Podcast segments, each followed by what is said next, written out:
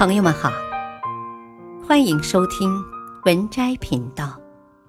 本期分享的文章是：强者都在示弱，弱者总喜欢逞强。木秀于林，风必摧之。中庸中写道：“水滴为海。”人低为王，水往低处流，所以汇聚成大海。同理，为人谦卑低调，方能成大事。人活一世，无需把自己看得太重。越是狂傲喧哗之人，越是怕人瞧不起。而真正厉害的人。往往十分低调谦卑，善于示弱藏拙。一，示弱是一种智慧。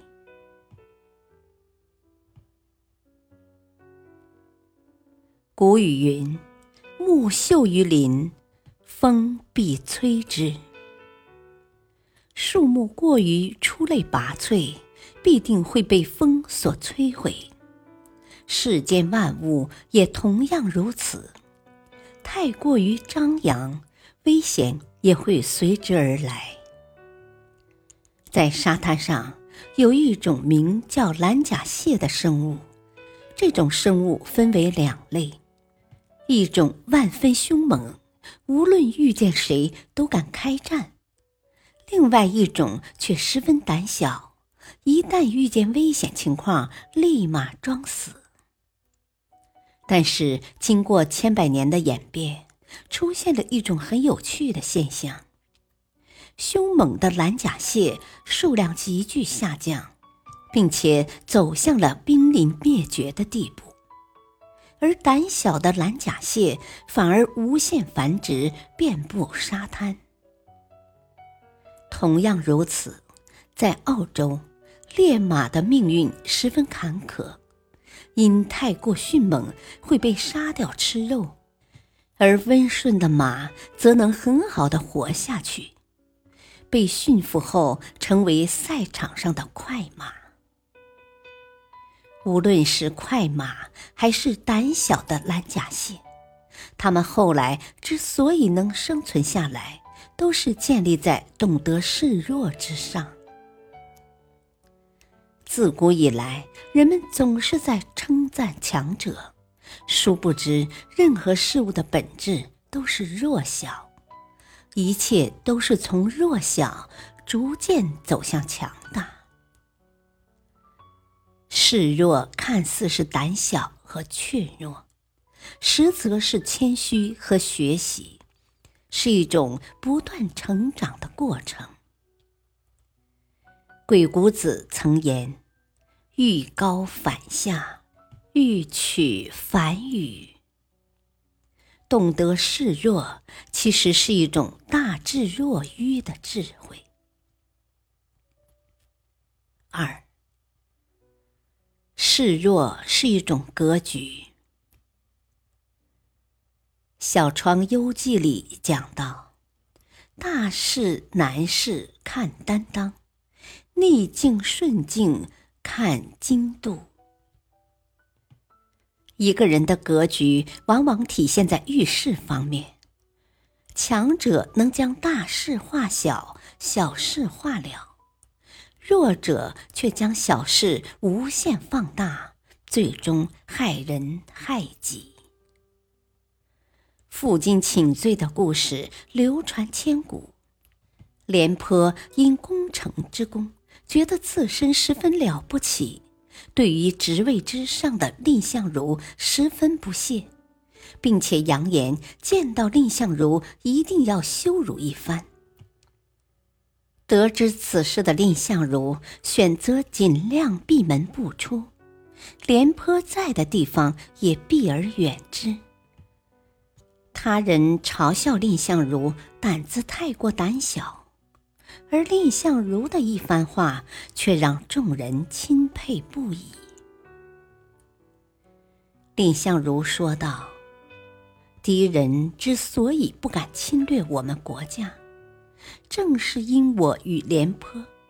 若是得知我与他不和，岂不是给了敌人机会？”此话传到廉颇的耳中，廉颇倍感羞愧，于是主动上门负荆请罪。梁宏达曾说：“刚不可久，柔不可守。适当的示弱，一点坏处也没有。适当的示弱、认输，不是无能，不是怕事，而是睿智的思维和海纳百川的胸怀与境界。”做人只有懂进退，知舍取，才不会因小失大，方能得到更多。三，真正厉害的人都懂得示弱。古往今来，凡是真正厉害的人都懂得示弱。示弱是一种人生姿态，是为人处事的智慧，更是人生路上的必备技能。项羽天生王者，大英雄无疑，最后却败于一介草民刘邦。具有帝王气魄的曹操，因赤壁之战，最终输给内心不屑一顾的刘备。曹操与项羽年少轻狂，不可傲物；而刘邦与刘备身上都具有了一种善于示弱的能力。当他们需要帮助时，会放低自己的姿态，激发别人的同理心；当他人谏言时，也会虚心听取别人的意见。从而不断学习完善自己。正所谓“锋芒毕露者难迎，克己让人者易得”。一个人若是不懂得隐忍示弱，一味的攻取，最终也只会落得事与愿违的下场。而真正厉害的人，往往懂得锋芒不露，善于示弱，从而赢得一切。古语云：“退一子而窥全局，登峻岭而观天下。”人生在世，应保持一颗低调谦卑的心。不逞强，不狂傲，懂得低头，才能抬头；懂得示弱，才能走得更远。本篇文章选自微信公众号“论道”，作者逍遥子。